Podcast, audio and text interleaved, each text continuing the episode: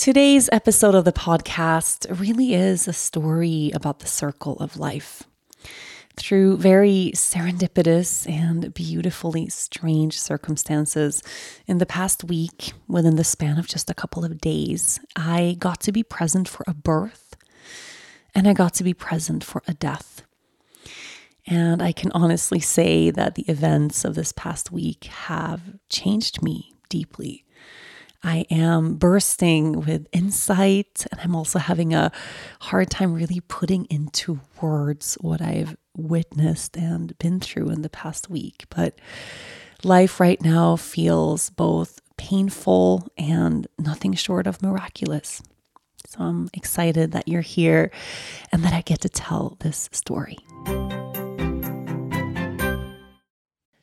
Sometimes in life, skepticism can serve you well. It can save you money, keep you from wasting a day at a timeshare presentation, and help you avoid spreading gossip. To be honest, when I'm faced with a new scenario, I usually tend to be a skeptic until something proves me wrong. And if you're like me, you can probably spot a too good to be true health hack from a mile away and read labels like it's your job. That's where ritual comes in. They know that every good skeptic deserves a multivitamin that exceeds your standards. Their clinically backed Essential for Women 18 Plus multivitamin has high quality, traceable key ingredients in clean, bioavailable forms. Take two delayed release capsules per day that optimize your body's absorption, and you'll get nine key nutrients. Rituals Essential for Women is USP verified, so you know you can trust what you're putting in your body. Only about 1% of supplement brands on the market have the USP verified mark, which shows the product contains the ingredients actually listed on the label. On top of that, Ritual multivitamins are vegan, non GMO project verified, gluten and major allergen free, certified B Corp, and made traceable. I take my vitamins every morning with breakfast. It's part of my daily ritual, and I feel so good doing it. No more shady business. Rituals Essential for Women 18 Plus is a multivitamin you can actually trust. Get 25% off your first month at ritual.com slash yoga girl. Start Ritual or add Essential for Women 18 Plus to your subscription today. That's ritual.com slash yoga girl for 25% off. Let's dive in. All right, my friends. Hello, hello. How are you? Welcome back to the show. I am really giving the title of this podcast a run for its money. I feel um, these past couple of weeks, um, I'm, I'm definitely sitting here speaking from the heart in the most vulnerable, intimate way because I don't know any other way to be, especially right now. And I'm going to do my very best today to not be a sniffling, slobbering mess. But I can't make any promises, as usual. Today, as I am recording this, I actually feel quite light um, in a way. Um, the sun is shining right now. I'm sitting in my bedroom it's actually really warm in here. We have big windows covering a whole a whole wall of our bedroom and it's uh I feel like I stepped into a different climate zone just sitting here. This whole past week, the sun has been shining every single day, blue skies. And we've had that kind of weather here where I am in Sweden where it's like late, late winter, kind of bordering on early spring. We actually have something called the spring winter or the winter spring, which is that transitional phase when winter is about to end and you're getting the first taste of spring, but spring isn't quite here yet. And you don't know if you can trust trust the sunshine really. And it's just a really, it's like there's a special light outside. There's a special magic in the air. Um, the birds are going wild. I mean, literally, I wake up every morning. They wake me up. They are so loud outside in the trees. And it's just a, yeah, nature is really putting on a show for us, which is magical. And um, I'm grateful for that. I'm grateful that there's so much beauty all all around us. We have had some very very difficult and heavy days, and strangely, or maybe not so strangely, I mean, it makes perfect sense, but I, in the past couple of days, really have been some of the most beautiful and earth shattering and gut wrenching of my life, but in a way that feels manageable. Uh, I, I don't know how else to explain it. I have experienced a lot of death in my life, and I definitely have had a lot of experience of death feeling unmanageable, of feeling like I'm spinning off into into space, like I can't handle it. And this experience this week has been very different. I feel very grounded. My feet are on the earth. There's a steadiness as I'm navigating um, navigating these days. And strangely or magically, or it feels very serendipitous and meant to be, in the past few days, I mean, in the span of four days, I got to experience a birth. And that saying that out loud brings tears to my eyes because it was so powerful and so beautiful and so special. And um and I got to experience a death. it's actually it's not the first time in my life that I have had the intricacies and kind of the the polarities of birth and death feel very intertwined and very connected. But it's the first time I've had these two experiences so experiences so very literal in my face happening and unfolding at the same time. And um I don't know if I'm this if I'm quite the same to to be to be honest. Uh, or I feel like I feel like I'm sitting in ceremony right, right now, and it's and it's still ongoing. Yeah, I'm having this very. It's almost like an out of body experience, although I feel very, very, very grounded. Moving through birth and death at the same time. It's just, it's just it's something. So uh, yes, of course, I'm gonna I'm gonna tell you the story. If you were here last week, I shared the news that we came to the conclusion finally after after a lot of back and forth and a lot of time, especially the past six months, um, that we had to put our beloved dog Laika down. I don't like that term, putting a dog down. Like putting someone down that is not embody, that does not represent what it means. Um, I found out this week that the word euthanasia actually means good death. It's derived from words that mean good death. And I found that so beautiful. And someone wrote me like it's called euthanasia because it's a it's a good death. It's a kindness, and it's an impossible decision to make. It's so hard and so challenging. And it's such a massive responsibility to be in charge of someone's life. And how can you really know that you're doing the right thing? How can you really know that the time is now? Like it's it's a lot to be a to be a human with that kind of responsibility. Although like I said last week, it's like the moment we decide that we are bringing a dog or a cat or a pet into our family, we also know that we are responsible for them until the very end. And that includes that last time and that last decision. Not always, but often. And this person wrote me, it means good death because it's a kindness. And it's like the last, the last selfless act of love that we give our animals is to is to be in tune with them and be present with them and and know when the time is now. And I was really struggling in the past week. Um, she was in a lot of pain. I, I shared last week, so she she slipped and fell and dislocated her hip. And um, yeah, really, I, I, we were out of options. But in in a way, like we were talking about that, we could have dragged her along. We could have dragged her along for a long time. I don't think she she was such a fighting spirit. I don't think she would have ever laid down and died. You know, I don't think she would have ever laid down and given up. We could have dragged her along in pain. Um, and it's such a philosophical thing, you know, like is it is it a kindness? Is it the time? What if it's not? What if she has what if she has one more good day?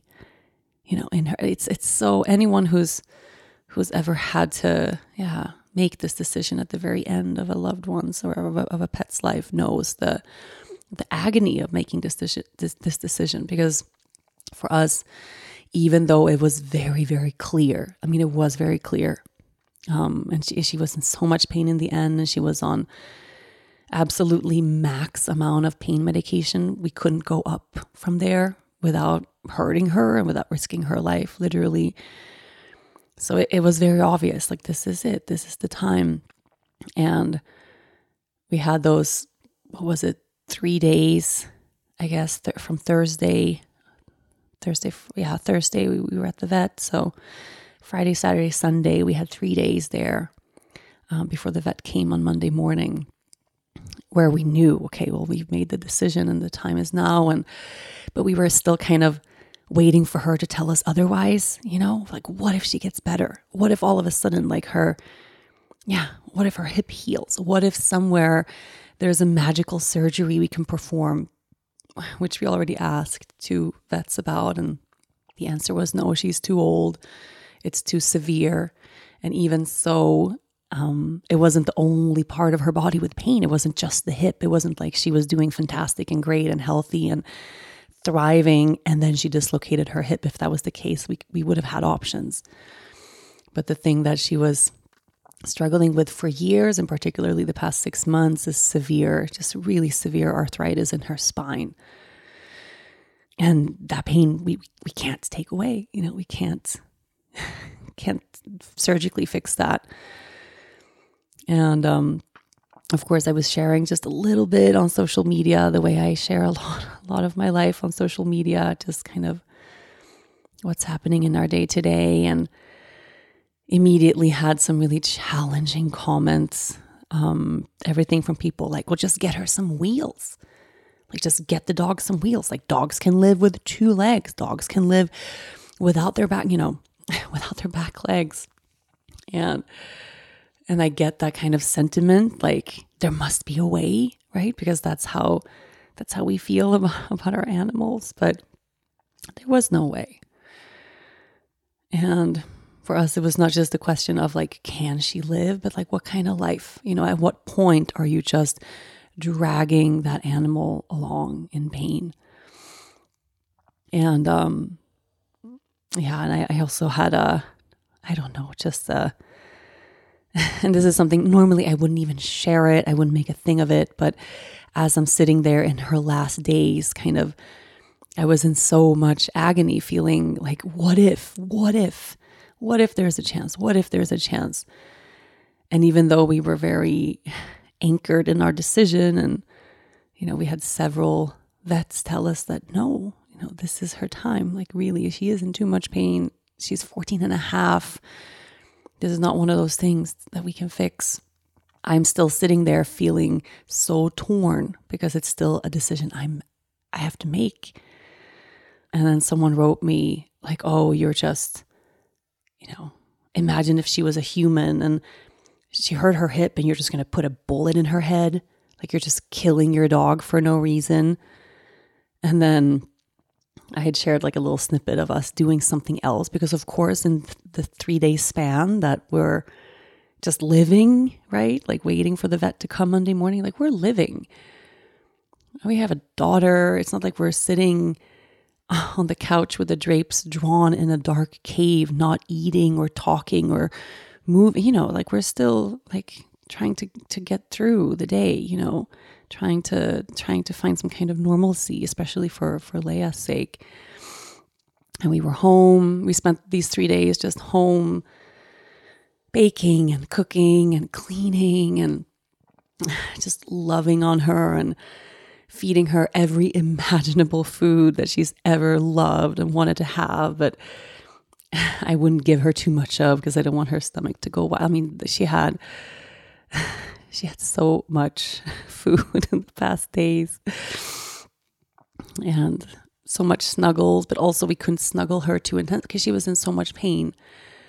It really was like we, we could pet her head and kind of the the top of her body, But her hip, her spine, her back legs, it was just like we couldn't even go there. You know, it, it really was so, and, and every day you could tell it's like, it's not, it's getting worse and worse. And I shared a little snippet of us, Leah and me. We were making candles. I got some beeswax and we were just dipping candles in the kitchen, just something to do. And then that person wrote, like, oh, so this is like you're having a lot of fun before you're killing your dog. Or like, I don't know. It's just like a vicious, really mean, really unnecessary comment from a person who knows nothing doesn't know anything really. That's what so much of social media is is people just having really big and loud opinions about people's lives that they know nothing about. Absolutely nothing. And because i was feeling so vulnerable and because i'm sitting there feeling you know even if there's a 1% part of me that feels unsure that 1% is really loud and really scary. What if it's the wrong decision? What if it, what if the vets are wrong? What if there's a third fourth vet that can tell us differently. Like, what if, what if?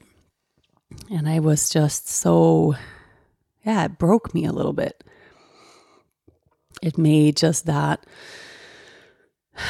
yeah, that one day was just very hard to navigate. And I realized I'm going to have to just, I need to put this phone away.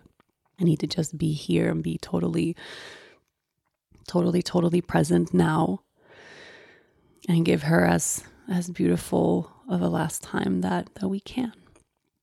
And as we are, as we were in this space, you know, just, yeah. And, and it's kind of like we were, we opened the door toward death. You know, we made the decision, the vet is coming, talking to Leia about it, which I really want to share how we went through that process because I feel like it, it was really helpful how we, how we did it. So I'll, I'll get into that in a moment. But as we were kind of, yeah, just just navigating this, my my best friend calls. She's in labor and she wants me to come over. she wants me there. Olivia, she's been on the show many times. Many of you know her. So she's married to Dennis's best friend, and they really are, yeah, our closest friends in this world. And uh, yeah, we've been pregnant at the same time for the second time. So they have a son three months younger than Leia. He's a Gemini, Leia's a Pisces. Now they were having a Pisces, we're having a Gemini. Like it's very reversed and, and beautiful. I had just seen her the day before. We went just for a yeah, just for a cup of tea and a little walk and wondering when when is this baby coming? You know, is it going to be because she ha- she's had her two prior babies a little bit before the due date. I think the first one was a week early, and then the second one second one was a couple days. So we, we kind of knew it's it's going to be sometime soon, but of course a due date is just a it's just a wild guess that doesn't really mean anything. And then she called and like, okay, it's time, come, let's go.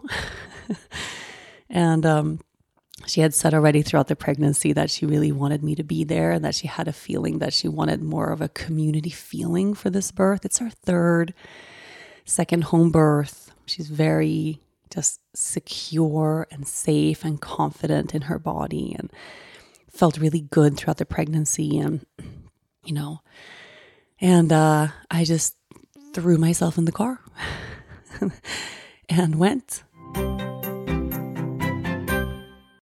Do scents evoke memories and transport you back to being on the beach during your favorite vacation? I know they do for me. Osea's Undaria algae body oil smells like summer or the beach in Aruba, bottled with all natural, uplifting notes of mango, mandarin, grapefruit, lime, and cypress. But it's not just about the elevated scent. This body oil is clinically proven to instantly improve skin elasticity and deeply moisturize, leaving skin silky and soft. It delivers that coveted post vacation glow, like you just returned from a tropical getaway. And right now, you can get 10% off your first order with our code YOGA at OseaMalibu.com. I love Osea's Undaria algae body oil. I use it every single day and I have for so many years. It makes me feel silky smooth and just glowing. This body oil is rich but never greasy and clinically proven to instantly improve skin elasticity. It visibly firms your skin, leaving you more sculpted and toned. No wonder I feel so great after using it. But it gets even better. With Osea, you never have to choose between your values and your best skin. Osea's products are clean, vegan, cruelty free, and climate neutral certified. They are a women founded company that has been making seaweed infused skincare for over 28 years. So bring on summer. Get healthy, glowing skin for summer with clean vegan skin and body care at Osea. Get 10% off your first order site wide with code YOGA at OseaMalibu.com. You'll get free samples with every order and free shipping on orders over $60. Head to OSEAMalibu.com and use the code YOGA for 10% off. Of course, you know, being invited to attend something as sacred and as intimate as, as the birth of a child just her wanting me there was enough for me to just cry the whole way there in the car, you know. And um, I'm not going to tell the whole in-depth st- birth story. I know she she's really excited to come on the podcast, and we'll we'll do a podcast episode as soon as she's out of the first, you know, postpartum kind of bubble. Um, she'll come on the show, and we'll do we'll get into the details of this birth, but uh, without sharing too much, I'll just like I'll just say, being in the in the presence of her birthing this baby felt like sitting at the feet of a guru. It really was. It really was one of the most remarkable, peaceful, quiet, I didn't know what to expect because I've never attended a birth in my life aside from the birth of my own baby, my own, you know. Um, and I just just walking in there, she was in the bathroom, just her and her husband. The bath was just this like it was just candle lit, no lights on. She's in the bath, her husband by her side, and it was so quiet I almost had that feeling like I just like I know she asked me to be here, but I think I'm just gonna like back away and close the door. I don't want to disturb. I don't want to disturb this moment. I don't want to disturb this goddess just primally letting her body do what her body does. Like it was so you could touch the energy in the air. It was so it was so beautiful. It truly was. And for most of the birth, that was what it was like taking really deep breaths with her as contractions and waves came and went. And just this deep, profound, grounded presence. And it intensified, of course, the way labor does. And in the end, got very fiery and amazing and, and, and also hard, of course. It's not like it's not like she was having a spa day there, but so peaceful. Oh my goodness, so peaceful. And um, he was born. we sat on the floor in the bathroom eating ramen noodles, which is one of her one of her goal images. Is just like having her baby on her chest eating ramen. Like that's what she wanted so badly. We're sitting there,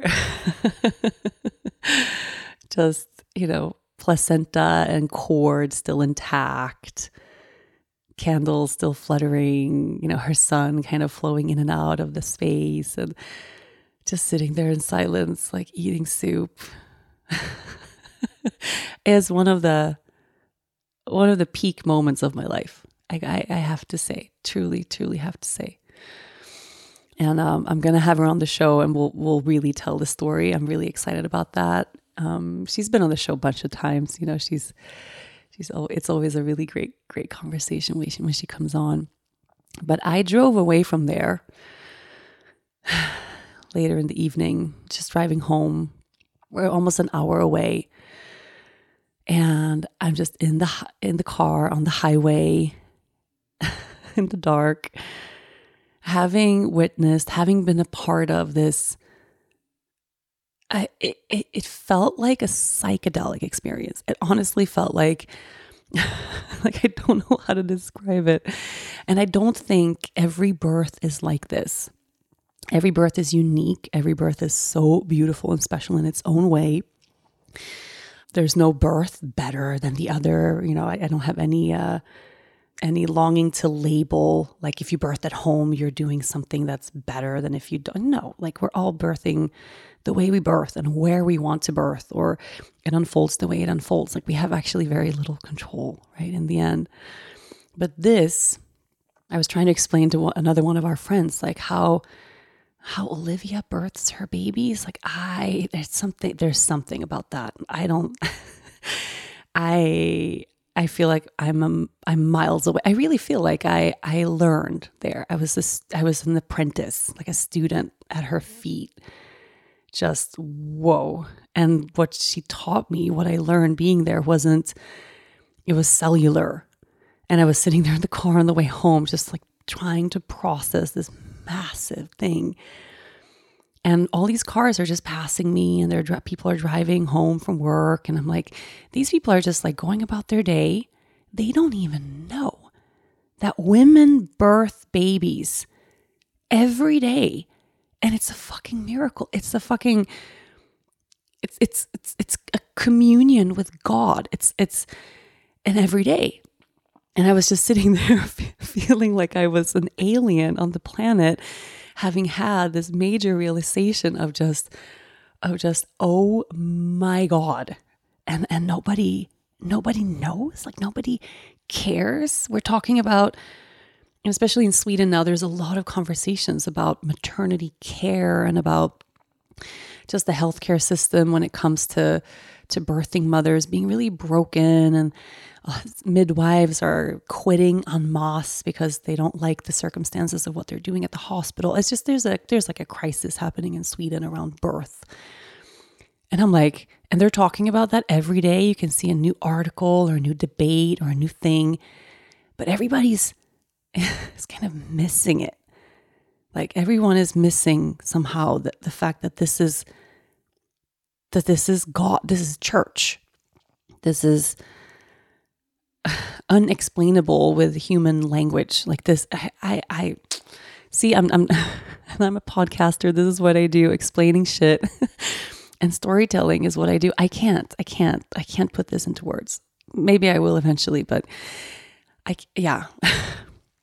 so anyway, I'm driving home, just like my jaw on the floor full of adrenaline, like I'm high, and I'm also just I know I'm I'm gonna collapse. I'm gonna I've been so present, so kind of at the peak of of every emotion, just being this like objective, silent, you know, person present there.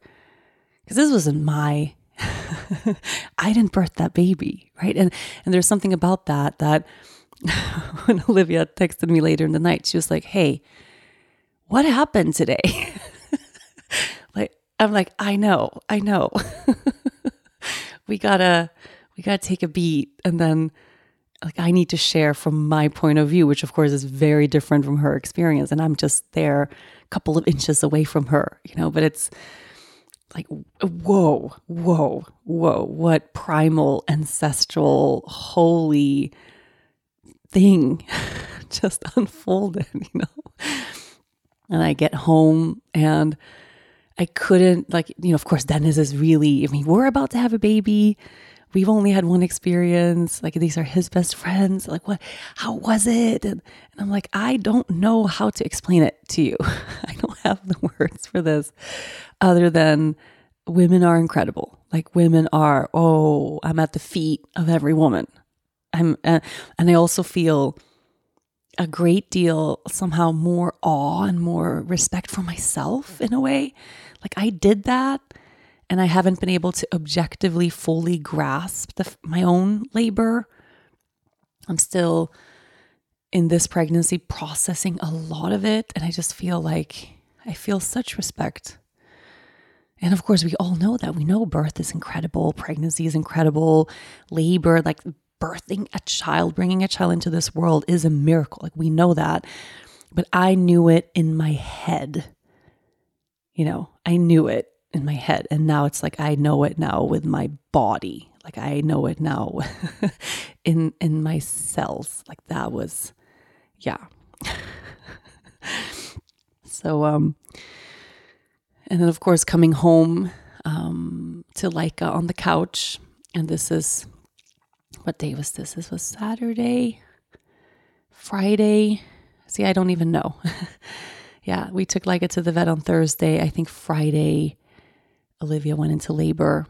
Um, so Friday night, I'm home. So we had Saturday and Sunday, kind of the last last days. And those days, Laika went from still like she want, wanted to walk. She still wants to walk completely, and uh, and we were carrying her down the stairs. We have these two steps from our house down to the to the lawn and we're just very gently picking her up knowing like every time you touch her you're just it just hurts. And uh, and i'm thinking okay well she's just gonna like take one step and pee and then want to go in the house. But no not this dog. So we like carry her gently down the stairs and her ears go straight up and she spots something or maybe not like just her favorite thing is to just run around the property barking out, barking toward the forest. I don't know if it's imaginary enemies she's barking at, or if she's just announcing her presence to the world, or just like protecting us. She's just very loud and very big in her in her energy, and she and she just bolts. And I'm like, she must be in so much pain. Like she's she would stop, right? If it's too much and her tail is standing straight up and she's just like limp running, like kind of limping but running. And I'm like, like a stop, slow down, slow down. Oh my God, oh my God. We have to carry her back into the house. And then is this like, listen, like she's an animal. This she has 48 hours to live. If she wants to run, shouldn't we let her? Like shouldn't shouldn't we trust in her and just take her lead for these last two days? Like if she wants to eat something, let her eat it if she doesn't want to do something, like she doesn't have to. If she wants to run, she wants to bark at everything, like just let's go. Yeah, yeah. So that's how we approached her last two days. It's like whatever she wanted, we did. And then just getting very, very present with her in the final in the final days, just taking her cues and taking her lead and and um we were thinking because back in the day she used to sleep in our bed and then the bed got really crowded with babies and and dogs. And then when she started getting arthritis really bad, she still wanted to come on the bed, but every time someone moved, she would growl a little bit. I think she was just nervous someone would kick her. And we realized, okay, well, it's not sustainable. It's not good for her to be in the bed. So then her and Keela have been sleeping downstairs since we moved here. And um, and then Dennis just said like I I think I I think I want to I want to I want her in bed with me for the last nights. So he took all dogs and slept in bed with all the dogs, which ended up being just her on the bed. She didn't let any other dog come on the bed, and I think she was just so blissfully happy. We used to always joke like like us. I mean, she's so in love with Dennis, of course. Like Dennis is is but in in almost like a romantic way. I don't know. We used to always joke that Laika's just waiting for me to disappear so she can run off into the sunset with Dennis and like live happily ever after, the two of them. like she was so, she had a very feminine, girly quality to her being, even though she was also completely alpha, which for me, she was kind of the embodiment of the fact that being feminine doesn't mean you're not alpha. You know, it, it's leadership is not a masculine trait definitely wasn't in her. She had this matriarchal power to her. And um, sleeping in bed with Dennis for the last two days, I think, was really, really special. And um, eating a lot of meat. We just brought her steaks and sausage and liver pate and just whatever she wanted to eat. Like we would have something on a plate and just like she wants it. Okay, she gets it. You know, she just yeah, got to really fully indulge in her last days. And then the whole time, you know, navigating this with Leia, which I didn't know how it would really go. This, her one experience with death so far. I mean, she has two. One has been more direct. The first one is is so my best friend who passed away before she was born, right before Dennis and I got married. And she has just always been very present in our family. Andrea, she's I mean, she was 24 years old. She died in a car accident. It was very traumatic, it changed my life. We just talk about her a lot. And she is the aunt that Leia didn't get to meet. You know, she is like the soul sister of mine that Leia, uh, that I believe Leia met in that kind of transitional thin space between birth and death. I had huge experiences with her when I was 40 million weeks pregnant. Really big dreams and vivid experiences of, of Leia and, and Andrea meeting, um, of wherever kind of whatever that space is before birth and after that death, like somehow it's connected. And that veil is very thin. So we've always talked about Andrea a lot, and Leia has always just on her own, she's had this big relationship with her. And there's other people that, that were very, very important to both me and Dennis who passed away before Leia was born and that she never talks about. You know, I have two grandmothers, um, both on my mom's side. My mom had a stepmom who was as as much of a mother to her as her biological mother, my my grandma that passed away. She she never talks about them the same. Um, Pepper, our first dog that we had together, passed away. We talk about him a lot. She doesn't talk about him as much. Just, it, it's different. I don't know. She loves to draw pictures of Andrea. And Andrea has also been, I think, for her, the symbol of someone dying who wasn't supposed to die. Because that's always like we, we've talked a lot about what's the difference between dying when you're very old at the end of your life or dying because you're very sick or all of a sudden you know sometimes people just die. Like it's a very hard conversation i think to navigate with a young child. It's it's easier to explain at the end of our lives right when we get very old at the end of everything then someone dies. But like andrea was 24 years old and it wasn't he wasn't expected and it was in a car accident which is like we drive a car every day. I just think that hearing about that made a really big imprint in her. And sometimes i can i mean throughout the years it happens not not every week or every day or anything like that. But frequently she'll be really sad something happens and i say what's going on? You know how are you doing? What are you thinking about? Just i miss andrea. I really miss her. I wish she was here and I believe that there is a bond there. You can just you can just tell. So anyway, so that's her kind of yeah, experience of death and then in addition to that, this summer when my brother's dog died. And my brother's dog was for my brother it was as close as and I know people people say this kind of flippantly, which I don't want to do that losing an, an animal it could can be like losing a child. I don't think you should compare deaths or put them against each other like that like what is worse?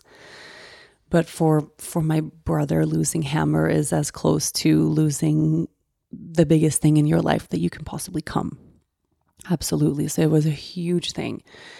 And she knew hammer very well. He was always at our house. Of course she's very close with ludwig and then we've been talking about that, you know, like, yeah, it's time for him, it's time for him to die. It's going to happen on this day. She was sad, but she also shrugged it off very fast. She moved on really quickly. And then in September, which was really close, uh, Hammer died in August. And in September, um, Laika's pain got much worse. She had a seizure, and we had a vet tell us that she needs to be put down. So she had had a seizure when we were out for a walk, and the vets then at the emergency vet, that's very good university, big clinic, they wanted to put her down right away and said she might never walk again. She is in a severe amount of pain. She's so old. They were really convinced that this was it for her.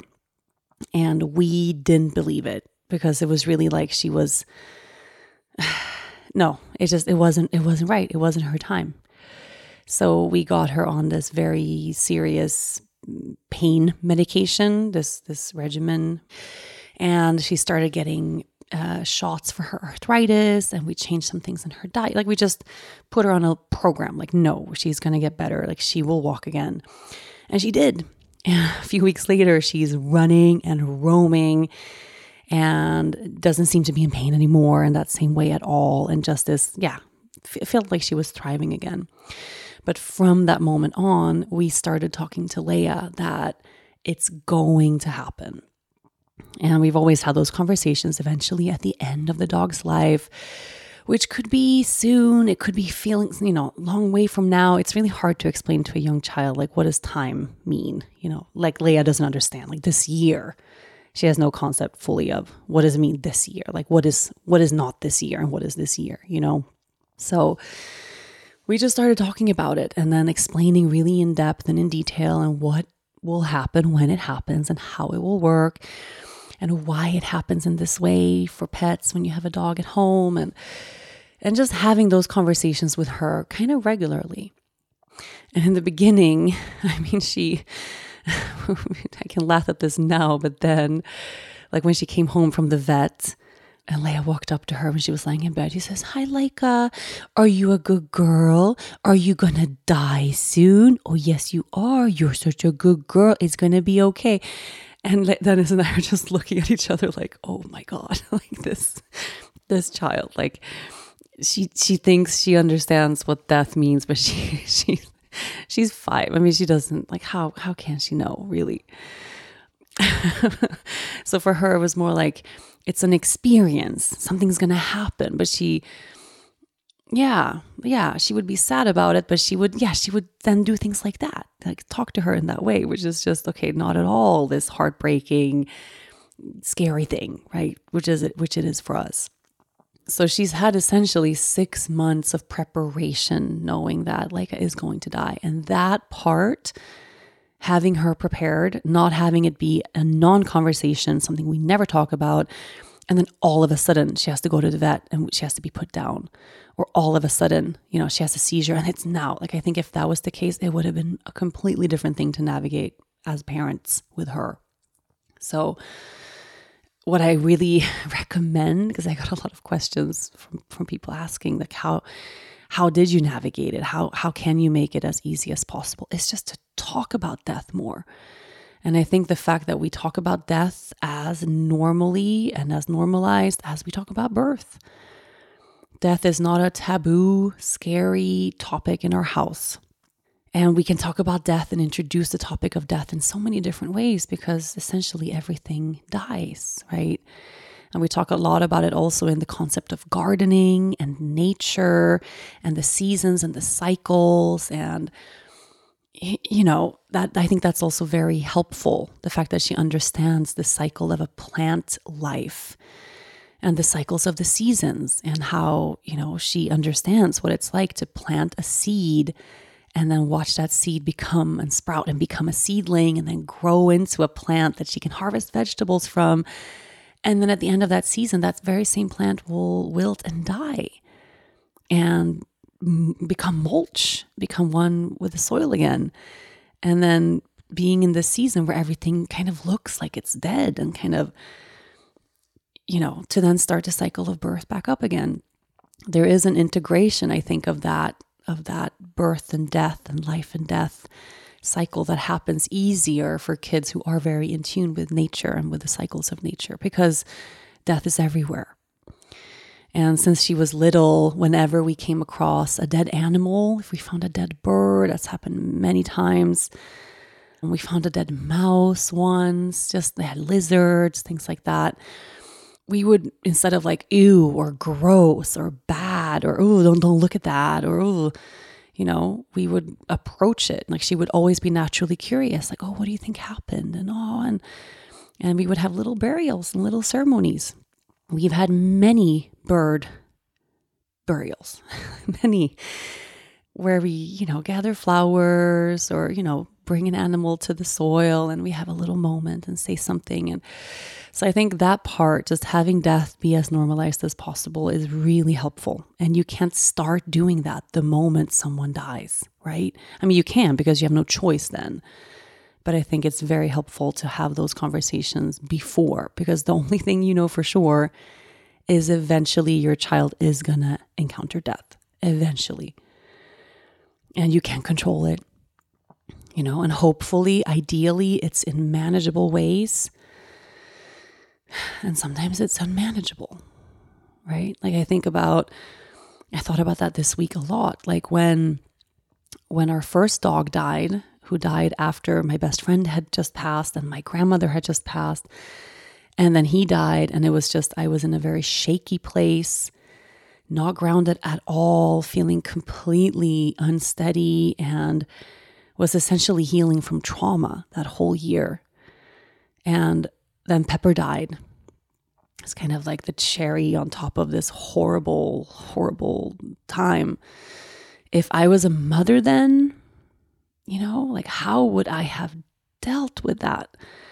Because of course we can't we can't control these things. We can only do the best we can. I think about my mother who lost the love of her life when I was Leia's age, who died completely unexpectedly.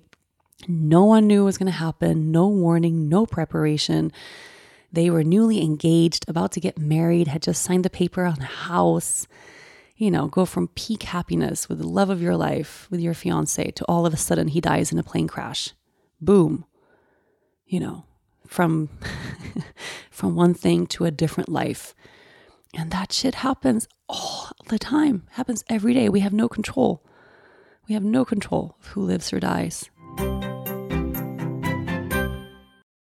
This episode is brought to you by Progressive Insurance. Whether you love true crime or comedy, celebrity interviews or news, you call the shots on what's in your podcast queue. And guess what? Now you can call them on your auto insurance too with the Name Your Price tool from Progressive. It works just the way it sounds. You tell Progressive how much you want to pay for car insurance, and they'll show you coverage options that fit your budget.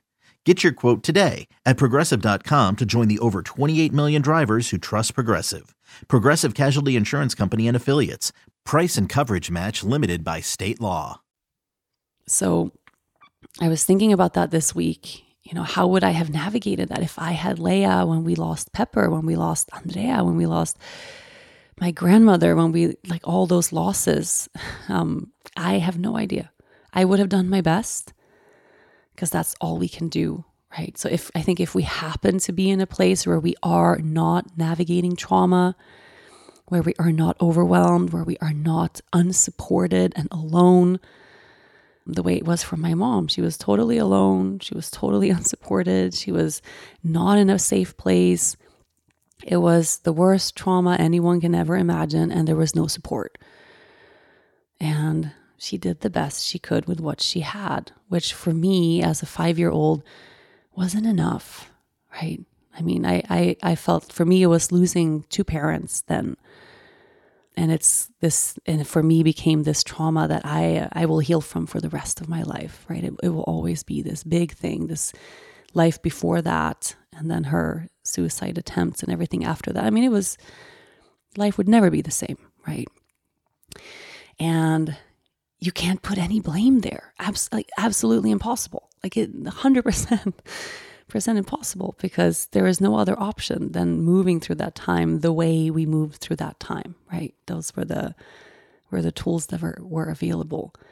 So if we happen to be in a more privileged place or in a more lucky place, because I think at the end of the day, so much of it is also pure luck, right? Where death comes our way and we are steady and we have tools and we have support and we feel safe.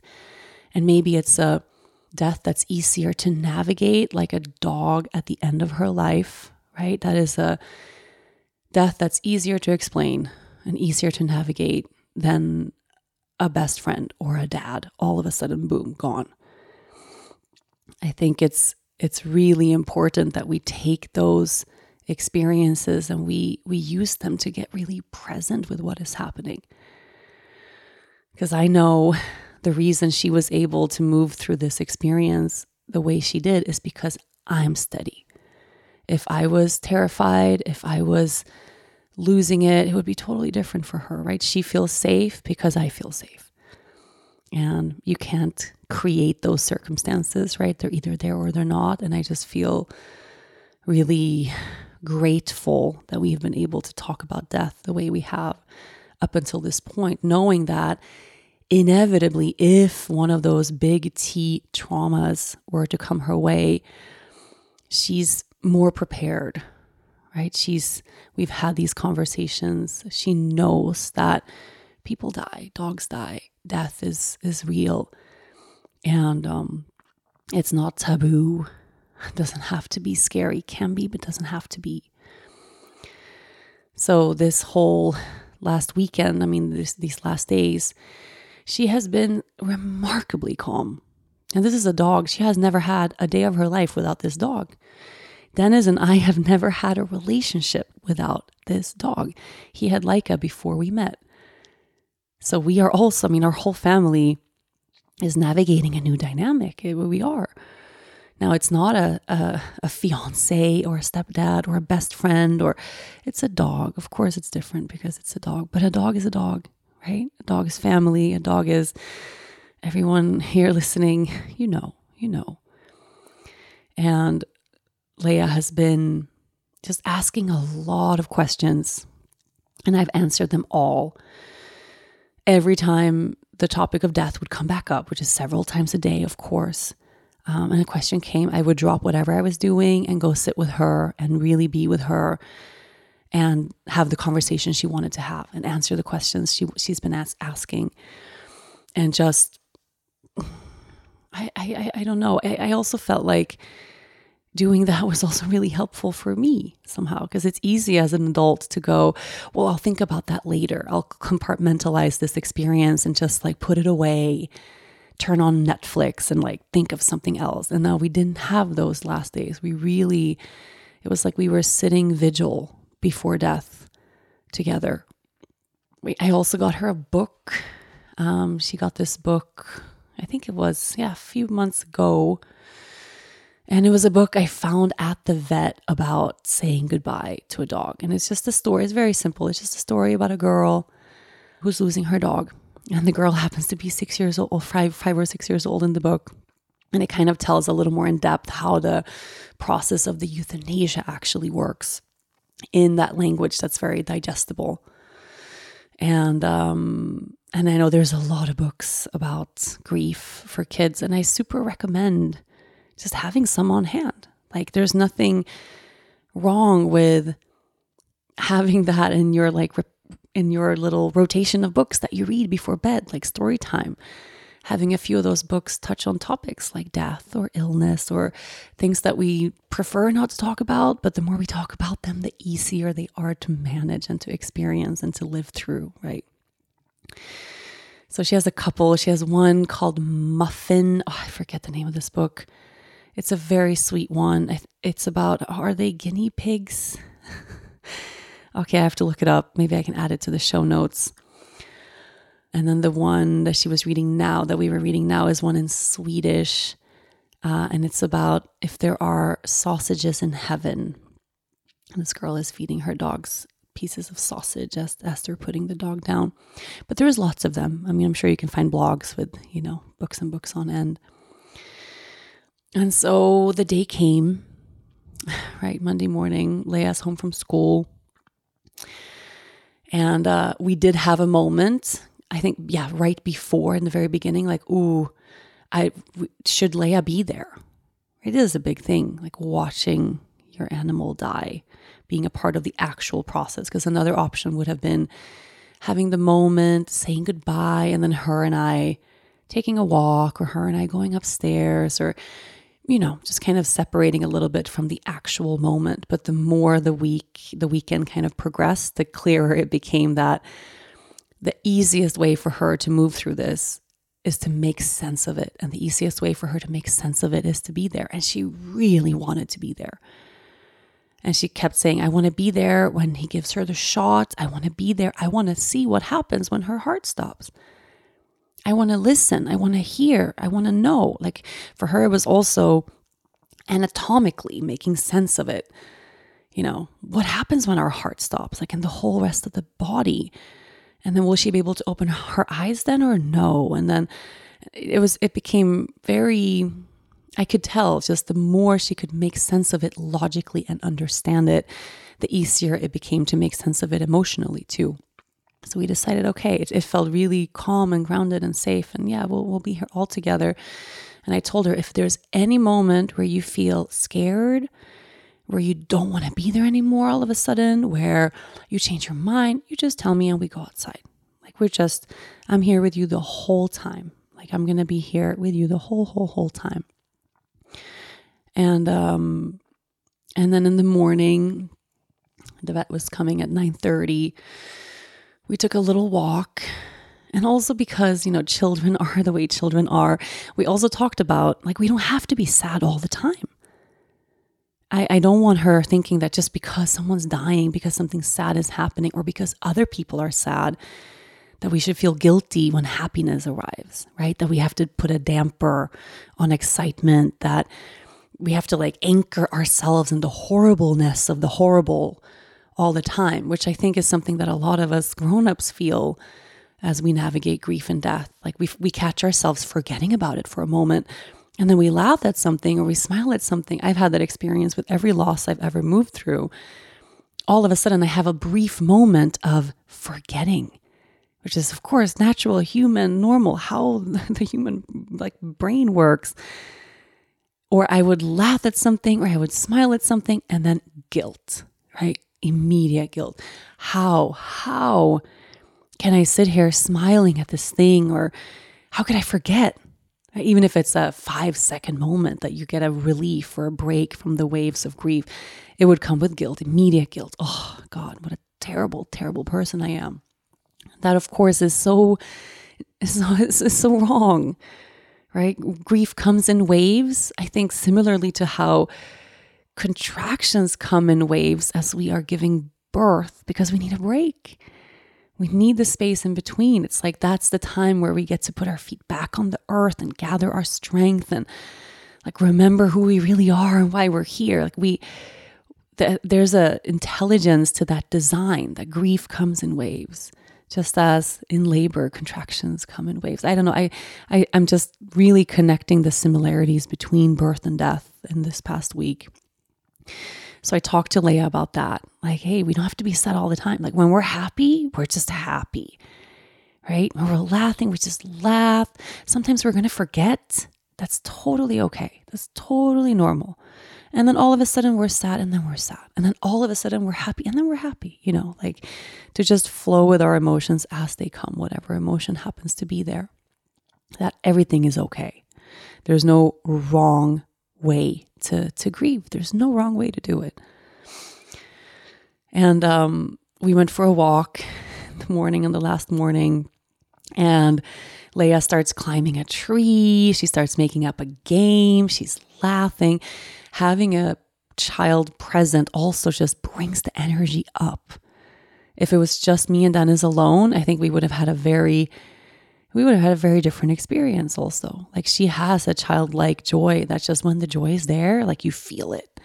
There was a lightness to the whole weekend thanks to her. And um, we gave her her last meal. We start setting up the space. So we have this kind of this downstairs living room where I do where I sit in ceremony. It's where I practice yoga, where I drink my tea and the dogs are not often there. We have a little doggy gate that's going to be like a little kitty gate, I guess. Just because we have, it's just like, yeah, I prefer it very clean and very quiet in there. It's a very quiet room. So it's not a place where the dogs naturally go. They don't have beds in there. They don't have, yeah, it's not a dog area, right? And uh, we decided to set it up there so that she could have some space from the other dogs. When Keela, our other older dog, when she approaches her, she often gets a little bit on edge. I think because of the pain she was in. And she would growl a little bit, and she just, you could tell she wanted her space, and we didn't want her to feel any kind of stress in the end and to have that space there. So, Leia lit all the candles that we had in the whole house and brought all the flowers that we had in the whole house and crystals. And she has a little it's like a little egg you can open that she thinks is the most beautiful thing. It's like a metal silver. Yeah, it looks like an egg. I don't even know. It's like decorative thing. She loves it. She and she wants to bring it to anything that she thinks is really beautiful. She can open it and she has little crystals inside and she brought that. And then she chose towels to put down in like Laika's bed that we put in the middle of the room. And she was just like taking the lead create setting up the ceremony. Really, that's what she was doing. And she had bought a bouquet of tulips the same day, like a, the day before, like a slipped actually. So Wednesday night, we were in Stockholm, and then we passed by one of those little flower stands, and she really wanted to buy flowers, and she picked out this bouquet of tulips, and um, they were the same. So strange that those were the flowers we had at home for this day. So she picked all the petals off, and she decided she wanted to sprinkle them on Laika afterwards, and and then she brought like a water and sausages, probably because of the book. She really wanted to give her sausages in the end. And um, the whole time, we had this soft music playing. And Dennis is doing the thing that Dennis does. Like he grieves in his way. He becomes very, like I can tell in the very end that it's getting very heavy and hard for him because he all of a sudden starts to clean. And that's not a Dennis thing. like yeah, we're waiting for the vet to get there. He's on edge, he's stressed, and then he's just like emptying the dishwasher and wiping down the counters and cleaning. And it's just his way of staying busy, you know, of of of of really getting to the point where the vet arrives. And mine and Leia's way is a little different, you know. For me, it was really the yeah, setting up the sacred space for her so it's beautiful and light and clean and yeah. And then the vet shows up, and here in this house, there is not a moment where anyone walks through the door and the dogs don't bark, especially Laika. Laika is the instigator of all barking. She's the protector of the house, of the pack. The vet shows up, not a single bark. No one barks. It, it was really bizarre, truly bizarre. Not a single bark. They're just completely quiet. All dogs approach him at the door just licking his hands, like saying hi, not a sound. And then Keela and Ringo went back to their beds and Laika stayed with him. And then he, I, I just like pointed where we were going to be. He walks out to the room. She follows the vet. And this is the vet. She's been to the vet a million times. She hates the vet. I mean, not him as a person. He's a great person, but you know, like how dogs generally don't love to go to the vet. She follows him into the room goes straight to lie down in the space that we had set up, which is not a natural place for her to be. It's not a natural place for her to go. She normally wouldn't lie down anywhere if me and Dennis aren't like hanging out in that space. And Dennis said afterward, he was like, it was like she took his hand and led him over to the place and then laid down and said, Thank you, please. Like, like she really asked for it. Like she fully understood that this is my time. This is how it's happening. I'm ready. And she laid down. And she's not, yeah, I thought it was going to be a struggle. I thought, oh, what she's going to feel weird. Is this person in the house that she only has bad experiences with when she gets her shots and all that kind of stuff? Yeah, and I was nervous. Like, what if, what if she resists? What if she understands what's happening, but she shows us she doesn't want it? And that's kind of a little bit how it was when my brother's dog died in the summer. And I think because also my my brother, it was so not okay. It was so hard. There was it was so there was so much resistance to the death that probably I think his dog felt it. I think his dog was worried to go when maybe my brother wasn't okay. And now the energy we had in the house was like we're we're okay. Like we're we're okay. We're all grounded. We're all here. We're sad. We were all crying. We're all heartbroken. We're grieving, but we're okay, right? Like it was like we have all integrated and processed the fact that this is her time. And she just like brought the vet into the room herself and just lay down and just kind of looked at him. It was it was remarkable. It really was. That it really was like she was saying, "Please, yeah, like I'm ready. And um, we all just gather around her. Leia's feeding her sausage and and then the vet he takes out all his things and Leia had a lot of questions. Which one is the one that makes her heart stop? Because there was three shots. One shot was to calm, and then the second one for her to sleep, and then the third one is the one that makes her heart stop. And then he explained that even after she gets the third shot, sometimes a little later, like the body will do something that looks like an exhale. And he says, so don't get scared. Um, if her body does that, it's not that she's still breathing or that she woke up again or anything like that. It's just that's what the body does. It releases air in the end. And and then Leia was she was just very quiet, very present, very, you know, speaking gently and came to sit on my lap and then Dennis next to me and and um right as he was about to give the first one, she went and she got Bear. Um, Bear is her Bear is her one. She has one stuffed animal that she cares about, and it's Bear. And Bear goes everywhere. And he's a little teddy bear, a great little teddy bear. Bear. And she brought Bear, and she just wanted to hold Bear. So first she was just holding him, and then you know we're all bawling, like we're all really crying, but not. Hmm, like a, a calm cry, right? A calm cry. Not the kind of hyperventilating, it's hard to breathe. This is scary. This is horrible. I don't want it. Oh my God. Not that kind of cry. It was just, we're all crying because we're really sad and we're really going to miss her and we love her so much. But the whole time, like the whole way through, there was not a moment that wasn't steady. And it was also like, when I was processing later, I was just thinking about Olivia birthing her baby, even in the peak moment of the most challenging moment of that birth, there was not there was not a bone in her body that was not trusting.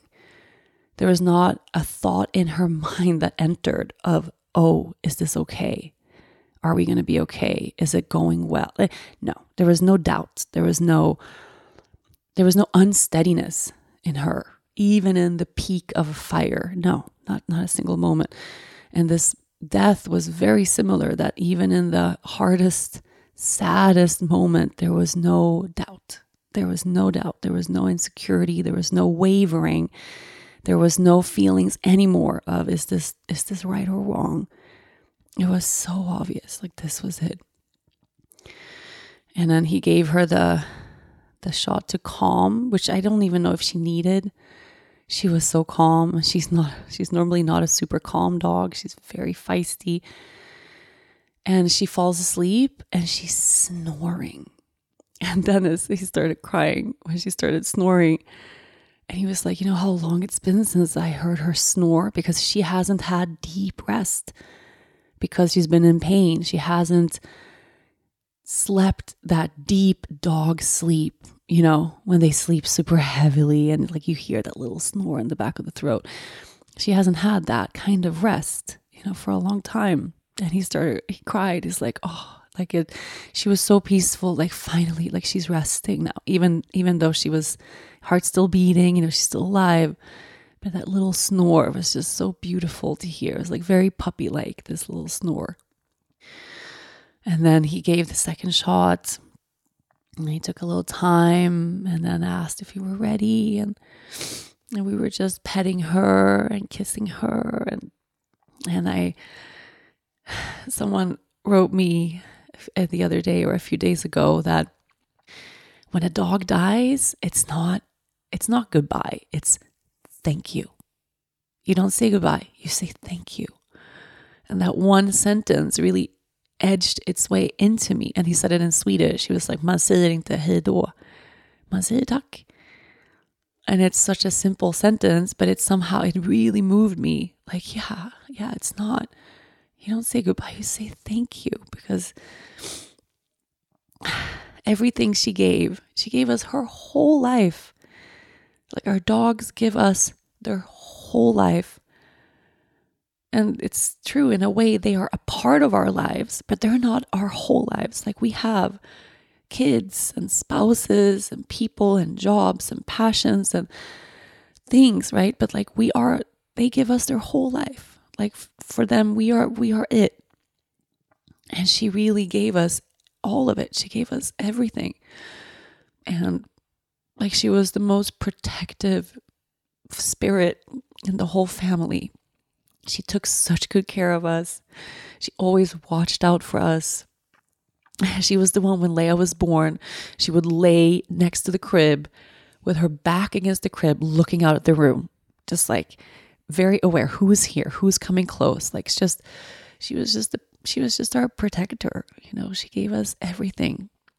And she gave us so much joy and she gave us so, so many headaches also in her, in her lifetime. Like, oh my God, she's done some crazy shit. this dog. She has escaped and she has run and she has started fights with neighborhood dogs and hunted down boas and snakes and lizards and brought to the house and dug herself into mud and jump on the couch and you know she's she's it's not like a quiet life with Laika. you know she brought energy and fun and joy and and so much like she brought so much to our family I uh, we were afterwards talking, just sharing stories, which was also very different. Like when my dogs, when my brother's dog died, there was no space afterwards for conversation at all. When Pepper died, I mean, I felt like I died. I, I, I genuinely went. I went down a deep, deep hole, and um, it was very traumatic how he died. It was not expected. It was not something we knew was happening. It really was out of the blue. And then he was just gone and it was horrible. And then this death was like, we're sharing stories about her life afterwards and sitting there with the vet. And I was reminded of this thing. it's one of my favorite stories. I had just started dating Dennis. He was living in this kind of bachelor pad with his best friend. And uh, I think I, we were together a few months and then his best friend moved out and it was just him and I in this apartment that he had. And I wake up one morning very early, too early, like 4:30 or 5 or something in the morning to the sound of someone doing the dishes. Like it sounds like some, someone's in the kitchen, someone's doing dishes and I'm like, "Oh my god, there's a robber, there's a thief. Someone's in the house doing the fucking dish. Like what is going on?" I get super scared, freak out, and I open the door and I just kind of sneak out to see like who is in here. and in the kitchen is Laika standing on the kitchen counter. In front of her on a plate, she has arranged a pigeon without its head.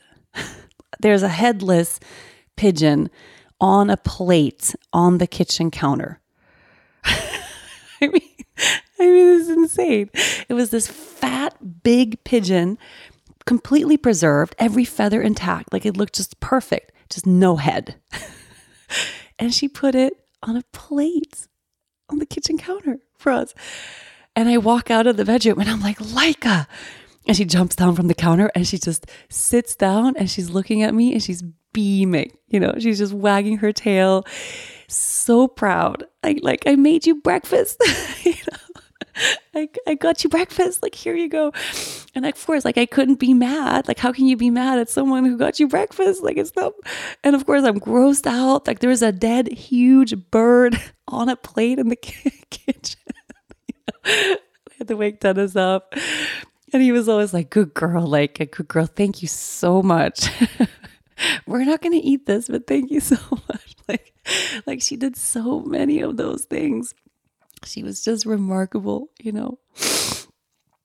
Yeah, and then in the very, you know, in the very end, like after the he gave her the two shots and then it was time for the last one and we're just hugging her and uh, the the words that came for me were just thank you. Thank you. Like I just said thank you, thank you, thank you. Thank you. And I remember when Pepper died, when I finally understood that this was it, I was repeating like a mantra, like with my breath, just I love you, I love you, I love you, I love you, I love you. I couldn't stop saying it. I was just like bawling into his fur, just like I love you, I love you, I love you. And with Laika, it was just thank you, thank you, thank you, thank you. And then she was gone. Except not really gone, right? And in the in the kind of peak of it, this is really remarkable. In the peak of it, um, we had like a this big thing of tissues and uh, like a little mountain of tissue paper was kind of balling up like next to us just as we're blowing our noses and wiping tears. And and then all of a sudden I see Leia she's taking tissues and she's kind of like she starts patting her face instead of just wiping tears. She's like patting her face it was just a little strange what she was doing and then she put it right in front of her almost on top of Laika and I'm like oh I don't want Laika to have like snotty tissue paper on her face as she's dying, you know? So I, I, I try to grab it to put it on the pile of, of, of, of tissues. And Leia's like, no, no, no, no, no, no, no, no, I'm, I'm, I'm saving that one. And I'm like, okay. And I didn't ask anymore because it was really in the peak of, of everything. It's just like, okay, that was, I just noticed like, that's a little weird. She's saying, well, what does that mean? And then it happened. And then he checks her heart and, and her eyes and then Leia also wanted to check her eyes and ask what he's doing. And then, and she's really crying. I mean, we're all really, really, really crying. And, um, kind of gather ourselves a little bit. The vet gave us some space, he let us be alone. And then Dennis goes out and they he starts talking to the vet and it's just me and Leia there. And I was like, "Oh, um honey, what are you what are you doing with this tissue?" And I see she has two tissues. And she used them to wipe my face. And she was just very gently wiping her face. And she says i'm saving my tears. And i'm like what? And she says i'm, I'm saving my tears so that i'll always remember how sad i was when laika died and then she takes these tissues and she folds them up and she puts them in her special she has a little spell book that she got for christmas that she loves she takes everywhere she puts them in her book. She wiped her tears, my tears, with tissue paper to save her tears so that she'll always remember how sad she was when Laika dies. And I I don't know if there's a Pisces on this earth that's ever done something more Pisces than that. but oh my god I mean, it's she's such a little weirdo. I love her so much. She's it's so beautiful. Like I I get I, and I get that sentiment in her. Like this feeling is so big. Like maybe it's the saddest she's ever felt. Like it's so big. And this moment was so big and this death and it's like she wants to save her tears so that she doesn't forget, right? Like I get I get that. I get that. It's just such a Pisces thing to do. I we were laughing so much later on because Dennis didn't understand. He's like, "What was she doing with those tissues?" Like she was like saving. them. I was like, "Yeah, she she doesn't want to forget. You know how, how this. She wants to keep her tears. She saved her tears." yeah, and then she took her little tulip petals and she sprinkled them on her, and then somehow. Yeah, she, she asked if she could take my phone and she could take pictures. I, I said yes. And then she took some selfies of herself crying, which was also very Pisces to do. And um and then we started telling stories. Like I told that story about like and the bird, and Dennis said like he used to he used to surf with her. Like she would come on the surfboard with him. We started showing the vet photos and just like and it became like a very beautiful moment, you know. And then suddenly Dennis is like, Would you like a cup of coffee? And he, the guy's like, Yes, yes. And then like we had coffee and we talked about Laika and laughed, you know, about it was really light. Like there was a lightness there the whole time. That was really beautiful. Really, really, really beautiful. And of course, I forgot to say, but the dogs got to say goodbye, like Ringo and Keela. We brought them in one at a time to say goodbye. And Keela went straight up to her, which she doesn't really do. She doesn't often do. And like I gave her like a growl, and I'm like, oh, that was like a very perfect goodbye. like it's like a last little growl. she spent a lot of time like growling at her sister, telling her sister what she's allowed to do and not allowed to do, and no begging at the table, and you're not allowed to go there. And you know, like she was very bossy with her, always growling at her. And then it really felt like a little goodbye growl, you know. And then Ringo refused to leave the room. So we let him stay on the couch and he was just quietly like on the couch the whole time. And then the moment it had happened, like really immediate, he left the couch and he jumps into bed with her.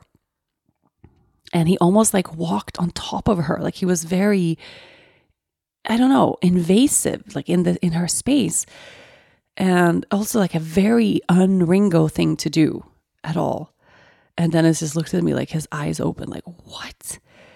And it was like immediately he knew like that, like the energy is different.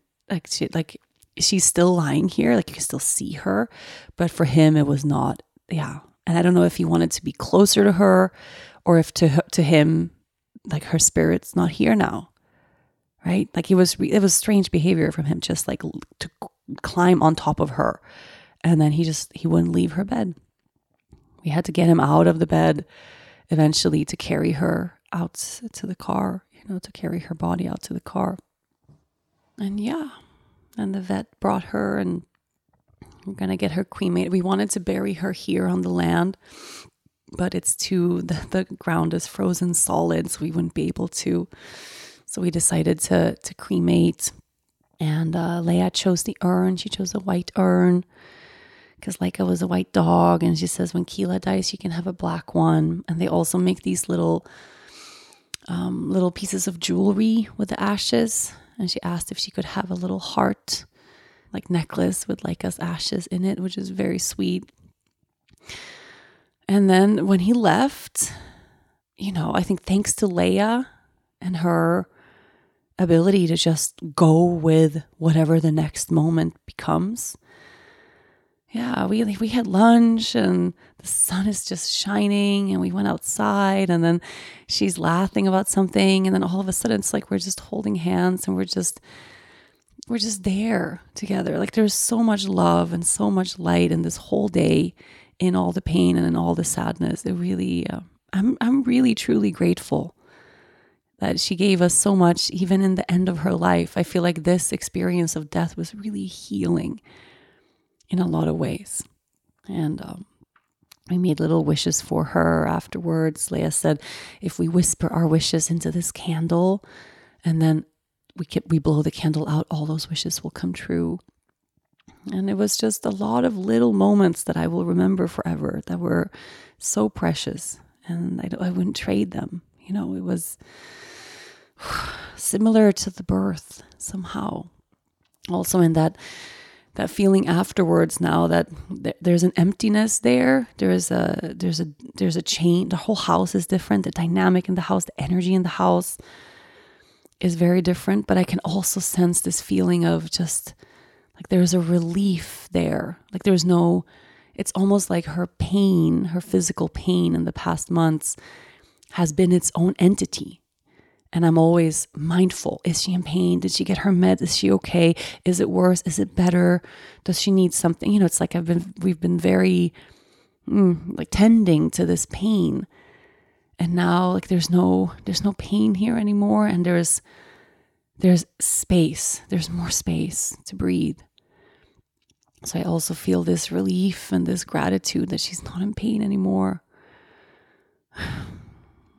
And yeah. I cannot believe that there was a birth and then immediately a death. And somehow they were very similar, and of course, not at all the same, but that there's so much intertwining these this beginning and this end. And I really wonder like the it's it's easier to comprehend that when we bring a dog into our lives, we're also from that moment on preparing for the last day. But is it the same as human beings? Like when we are born, do we already know? Because we, I mean, we know, right? But it's kind of that thing that we know in our minds. Like at the end of our lives, we'll die, but we're not walking around embodied, you know, with, with the concept of death every day. No, no, I don't think. I think life would be a different different thing to navigate if that was the case. But knowing that there is a reverence in both of these stages of life, sacredness, something really beautiful in that transition. And what happens at the, after that transition? Like I don't I don't know. And Leia has she, we never I never used these words with her, so I don't know where she got it, but she keeps saying on the other side. Like Laika's on the other side. And I I love that. I love that idea that she's on the other side of something. I don't know what or what it's like there. And I like to imagine that she's with Hammer and Pepper now and they are just roaming free through the forests and the beaches and just living it up, you know, hunting for birds and, and iguanas and their little pack together. And that one day at the end of our lives, when we get to the other side, like there's every dog we ever loved and lost. Like that, there's a beauty in that. There's something really beautiful about that. I, I really hope that that's true. Thank you for hmm, just being present with me. I feel really held in this in this time and there are so many of us out there who love our animals so, so much. And it's just a very special community of people who get it, who know what it's like to move through this. And there's so much love and understanding here. And I really feel held by you all. So thank you. Thank you. Thank you. Thank you. Thank you. Thank you. I'll be back next week. Thank you so much for listening to this week's episode. If you enjoy the show, make sure you listen, rate, review, and follow all episodes of From the Heart with Rachel Brathen. This was a presentation of Cadence 13 Studio, and I'll see you next week.